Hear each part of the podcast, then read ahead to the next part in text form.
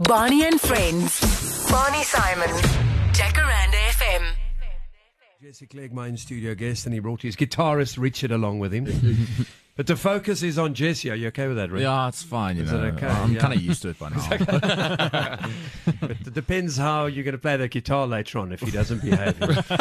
okay, so uh, primary school. Uh, do you still have your uniform, Jesse? Somewhere Uh, in a cupboard, in a box. Yeah, somewhere in some cupboard in some box somewhere in the world. I don't know.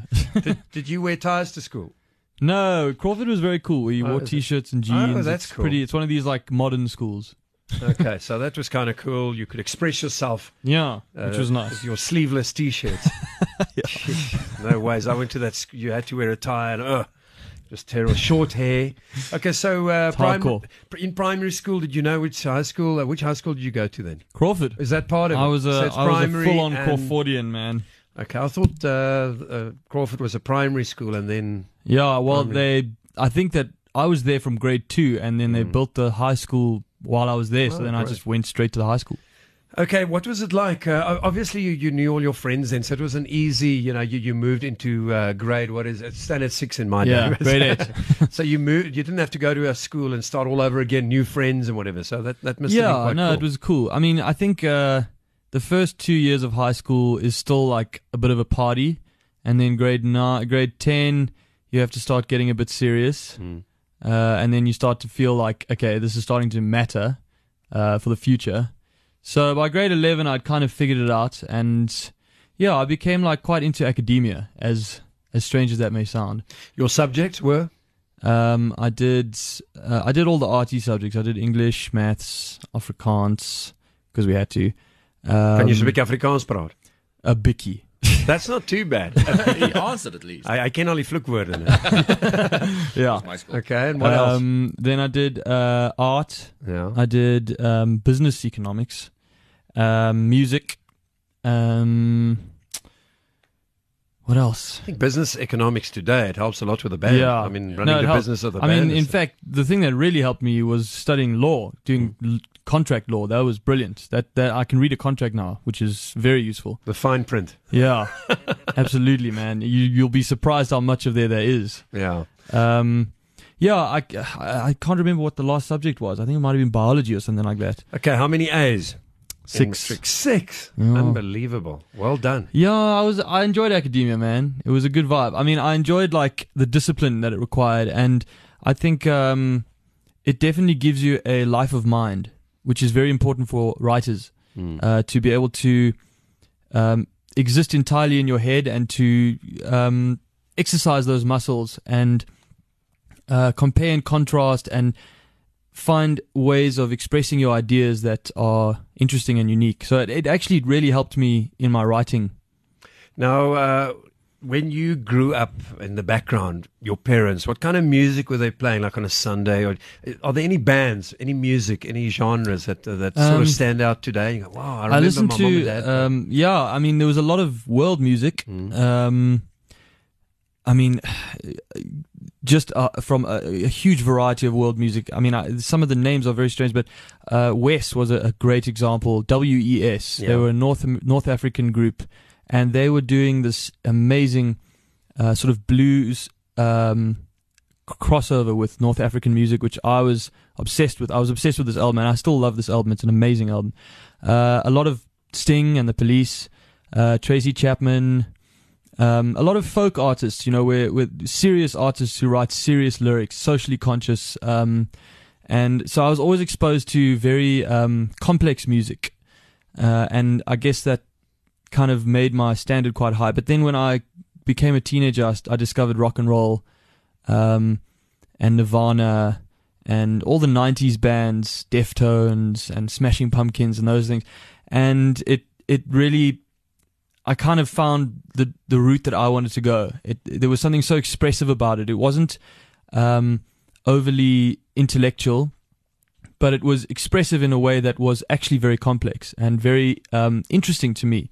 There were so many interesting juxtapositions and and a lot of political ideas that were being put through, but in a very sort of um, non-literal way, Mm. which was exciting to me, and I became very interested in that. And that, that my early writing is just like Nirvana, basically. When you heard "Smells Like Teen Spirit" for the first time, where were you? Did you hear it on radio? Where, uh, uh, it must have blown you away as well. Yeah, that, that floored me. opening riff is no, it's, amazing. It's amazing. I remember I was I was at the music store. I mean, I, I still I'm young. I'm old enough to have actually saved up money and gone and bought CDs. You know, when I was young. So that was that was definitely a, an important part of my my growing up. And I remember the two CDs that I, I really loved and listened to for a long time was uh, "Smells Like Teen Spirit" and um, the the Oasis album "What's the Story, Morning Glory." Uh, and I remember with Nirvana, my dad, uh, me and my dad were at the music store, and he said to me like, "What are you going to get?" And I said, "I don't know. I'm just going to look around and browse." And he said, "Get this album," and he gave me Nirvana, "Smells Like Teen Spirit." And I looked at the album cover, and it was this naked baby. Mm. You know, you you remember the album cover? It's Yeah, that, that bizarre image with a with a fish with a fish hook and a dollar. Yeah. Yeah. And I was like, no, this is lame. I don't want this. what the, what is this? A naked baby on this cover? No, I'm not. I'm not getting this. And he said, you know what? I'm gonna get it, and you can listen to it and tell me what you think. And a week later, I was totally obsessed with it. It was just, um, it changed my life. I mean, I think every band has a a story about the first time they heard Nirvana. You know, Mm. no matter what genre they're in, there was just something so uh, visceral about that music. It was so new and so fresh, and the songwriting was incredible. I mean, he's a he's actually a, a genius pop writer. I mean, those Mm. songs were pop songs, but the production was so raw. It was so clever, Yeah. and and that's what really inspired me about it. Did you ever listen to the Pixies before that? oh I mean, man, during the- Pixies, love the Pixies because Pixies. Kurt Cobain was one of the biggest Pixies fans, and all those riffs come from Pixies Yeah, songs. But it's funny, I discovered Nirvana first, and I only discovered the Pixies later in life. And I actually got to see them live in Toronto uh, two years ago, which was amazing. They played the whole Doolittle album from track one to track 15. Uh, and yeah, I mean, it's almost like when you have this incredible connection with an artist, you don't want to burst the bubble by start by starting to track how where they got influenced and who they copied and where it came from. You just want to kind of live in that fantasy for as long as possible because it's it's just so amazing. It you, you, it's, it's music that is incomprehensible the first time you hear it. Um, so I was just for like five years. I was just Nirvana. Like I listened to everything, every album, every B side, every demo, every live recording. It was just uh, yeah a revelation.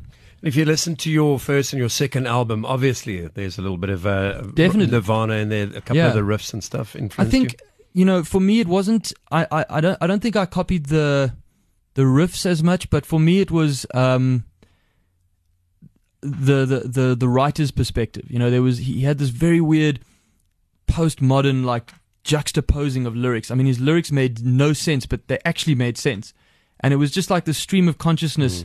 You know, just just vomiting out words, and it was incredibly expressive, and it captured something. Um, in that moment. So I think that that was uh, very poignant for me, and I, I, try to write like that initially. Like that song, uh, Rape Me.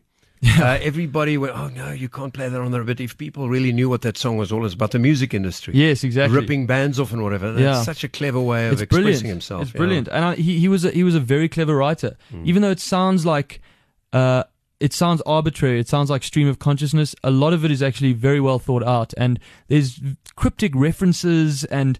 It's complex music, man. I think it's it stands up to any of the great songwriters.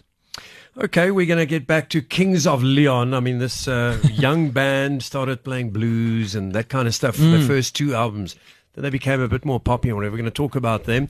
So uh, Jesse Clegg is here, and in about 15 minutes, uh, do you guys know uh, which song you're going to do? Richard, have you been tuning your guitar there, dude? For the last hour, eh? Wait, wait, wait. I think we're going to do it in black and white. okay, because it's uh it's off the off the second album and I, I didn't hear it in that intro so we're gonna do that one Barney and Friends.